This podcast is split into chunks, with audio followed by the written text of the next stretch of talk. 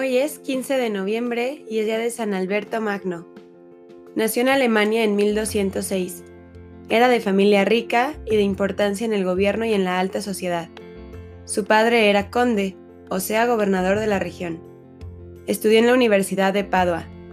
Allí se encontró con el más grande pescador de vocaciones, el Beato Jordán de Sajonia, sucesor de Santo Domingo. Y aunque el papá de Alberto se oponía a que su hijo se hiciera religioso, la personalidad del Beato Jordán fue tan impresionante para él que dejó todo su futuro de hacendado, político y hombre de mundo y entró de religioso con los padres dominicos. Él mismo comentaba que de joven le costaban los estudios y por eso una noche dispuso huir del colegio donde estudiaba. Pero al tratar de huir por una escalera colgada de una pared en la parte de arriba, le pareció ver a Nuestra Señora la Virgen María que le dijo, Alberto, ¿Por qué en vez de huir del colegio no me rezas a mí, que soy trono de la sabiduría? Si me tienes fe y confianza, yo te daré una memoria prodigiosa. Y para que sepas que sí fui yo quien te la concedí, cuando ya te vayas a morir, olvidarás todo lo que sabías. Y así sucedió. En 1248, los dominicos determinaron abrir una nueva universidad en Colonia y nombraron rector a San Alberto. Desde entonces hasta 1252, tuvo entre sus discípulos a un joven fraile llamado Tomás de Aquino. En aquella época, la filosofía comprendía las principales ramas del saber humano accesibles a la razón natural, la lógica, la metafísica, las matemáticas, la ética y las ciencias naturales. También han sido muy alabadas las observaciones geográficas del santo, ya que hizo mapas de las principales cadenas montañosas de Europa, explicó la influencia de la latitud sobre el clima y en su excelente descripción física de la Tierra demostró que ésta es redonda. Escribió 38 volúmenes de todos los temas. En Colonia y en París y en otras universidades fue profesor brillantísimo y de muchas naciones iban estudiantes a escuchar sus clases.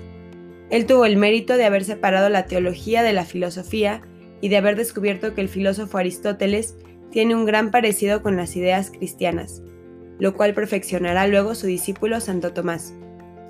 Fue nombrado superior provincial de su comunidad de dominicos, y el sumo pontífice lo nombró arzobispo de Ratisbona, pero a los dos años renunció a ese cargo para dedicarse a dar clases y escribir, que eran sus oficios preferidos.